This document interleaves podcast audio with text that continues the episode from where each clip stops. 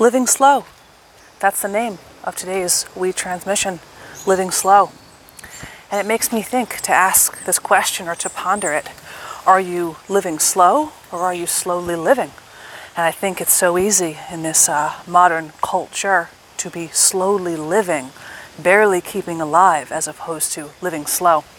Very, very different. And we're going to be talking about that on today's Wee Transmission. I'm on a hike yet again. Great day to be alive. I'm witnessing a lot of crisp autumnal hues whilst I hike. It's so nice to see the Satanama, the seasons of change of the seasons. So, yeah, great topic. Living slow or slowly living. Of course, the point is to be living slow. Maybe you've heard this phrase before, maybe you've seen it around anti-social media or any other places you tend to hang out whilst you're online.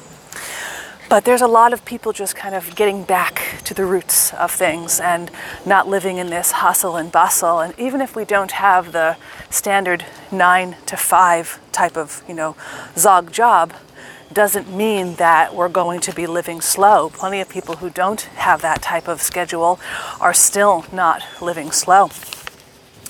So, what is living slow? It's making a quiet spice, quiet spice. I'm thinking of pumpkin spice. I made some pumpkin cornmeal muffins this morning with pumpkin spice, but I meant to say a quiet space, not a quiet spice.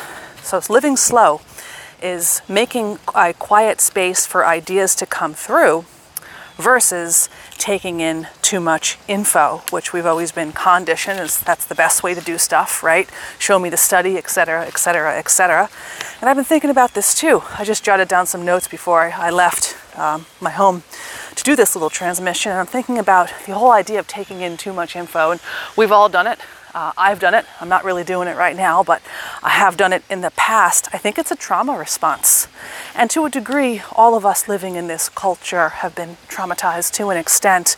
But I think the longer we stay in that kind of show me the study, needing all that masculine confirmation, I think it's just ends up being re traumatizing. And that's the exact opposite of what we should be utilizing the internet for. We should be utilizing it to create community and to release or to heal trauma.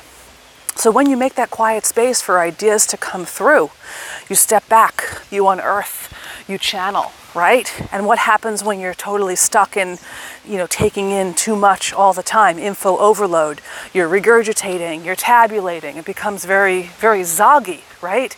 And they're obsessed with all that tabulation, you know, all the control, all the you know, uh, what was that phrase they were using in the beginning of Oyed AI? Contact tracing, more like contact tracing.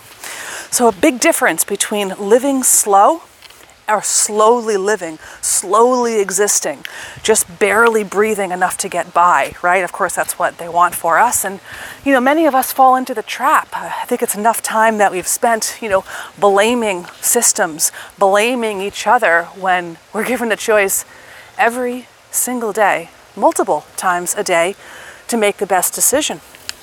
So I wanted to share some examples right here about living slow and then what would be like the zog eat zog as opposed to dog eat dog, that old expression of it's a dog eat dog world, right? So first we're going to go through the living slow and we'll compare it to zog eat zog. So in a way of, of living slow, you would engage in home cooked food. You would take pride in home cooking in the Zog Eat Zog uh, world or ideology, quote, food, in quotes, is always on the go and it's usually very low quality, extremely processed, and just something to get over the hump of hunger, not something that really nourishes us. Very much like the idea of taking in all this information, getting all these dopamine hits. Are we really satisfied?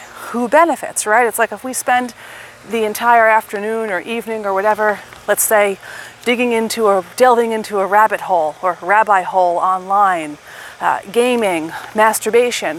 What do we have to show for ourselves? Binging on junk food and Netflix. What do we have to show for ourselves after we're done with that? We probably actually feel pretty terrible and more dysregulated than we did prior, but it really didn't benefit anybody. It benefited Zog, right? So home cooking always over, quote, food on the go. Living slow would be nature and the Zog Eat Zog version would be excessive screen time, right? It's so nice to be able to get out here and see what the real world looks like, right? Living slow would involve things like pranayam, right? Breathing properly, actually breathing from our lungs, right? As opposed to so many of us are taught just to breathe from the top part of our lungs as opposed to the entire lungs. Or we're breathing from our belly, which actually can create kind of like a hyperventilation and keep us in the fight or flight. Learning a lot of things uh, these days about yoga and how it's been, well, we know already it's been perverted by a lot of Dravidian quote gurus, right? Typically men who were um, sexual abusers of, of white women. There's been so many stories of this, and other women throughout the world as well. But I'm learning a lot about yoga, about its early lineages, about how so many of the poses really aren't for women's bodies. Perhaps we'll go more into that at a later point in another discussion. So, yeah, pranayam or hyperventilation, your choice. The next, when you live slow, you savor the moment, right? You could actually be here now, like that Ram Dass book of the 60s, as opposed to when you're in a zog, eat, zog type of frame of mind, you live in the past or the future. You could never enjoy the present moment. And that's all by design, of course. When you live slow, you do things with intention, with awareness. And when we're on the zog, eat, zog type of thing, we operate from a place of autopilot, right? Just doing things unconsciously whether we're aware of it or not. When we live slow, we wear comfy and stylish clothing, right? We don't want to look like a, bum or a, a hobo or something like that, but we also don't need to wear all this clothing that is very constricting, very tight, uh, possibly holding our entire body image based on what the size says and that's something I think that really is exclusive just to women. Men don't really seem to be too swayed by that, but for women, if the size on the on the pants doesn't match what they want, it, it causes a lot of issues. I know when I was younger, that was like a thing. I mean, now it sounds kind of ridiculous, but we do live in this kind of corset culture where we're told to pour ourselves into clothing that is a few sizes too small, and then that really restricts our lymph. But that's part of that zog eat zog culture. It's not part of living slow and wearing comfy, stylish threads. Think of our ancestors. Think of all the beautiful, flowy clothing that they wore, right? Even in recent years, the last couple of hundred years, we've been going back to more of the ancient times. They wore beautiful, flowy clothing. When you live slow, you don't, um, next thing on the list, when you live slow, you're not looking to, how do I say this, uh, bust a nut, just seeing um, the act of sex to get over with, just to have the orgasm. Like I'm just gonna scarf down these um, these chicken nuggets or whatever, just so I'm not hungry.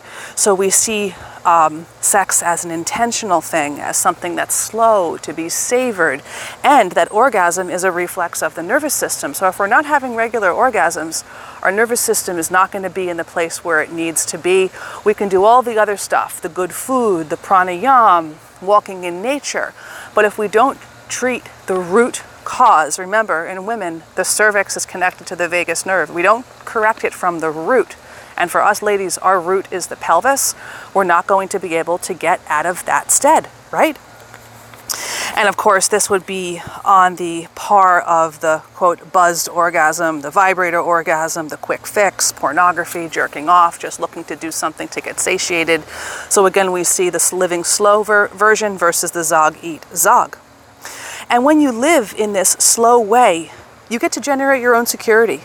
You get to generate your own approval and you get to generate your own control as opposed to being controlled, as opposed to thinking you have to ask Zog for approval, going to um, a protest saying you don't want to wear a mask. That's a prime example of being in the Zog Eat Zog world. So you can generate your own security, what makes you feel safe and secure your own approval, what works for you, and your own control. So this is what actually control, not control. I always say that word that way because I'm used to it in my mind, but difference between control and control.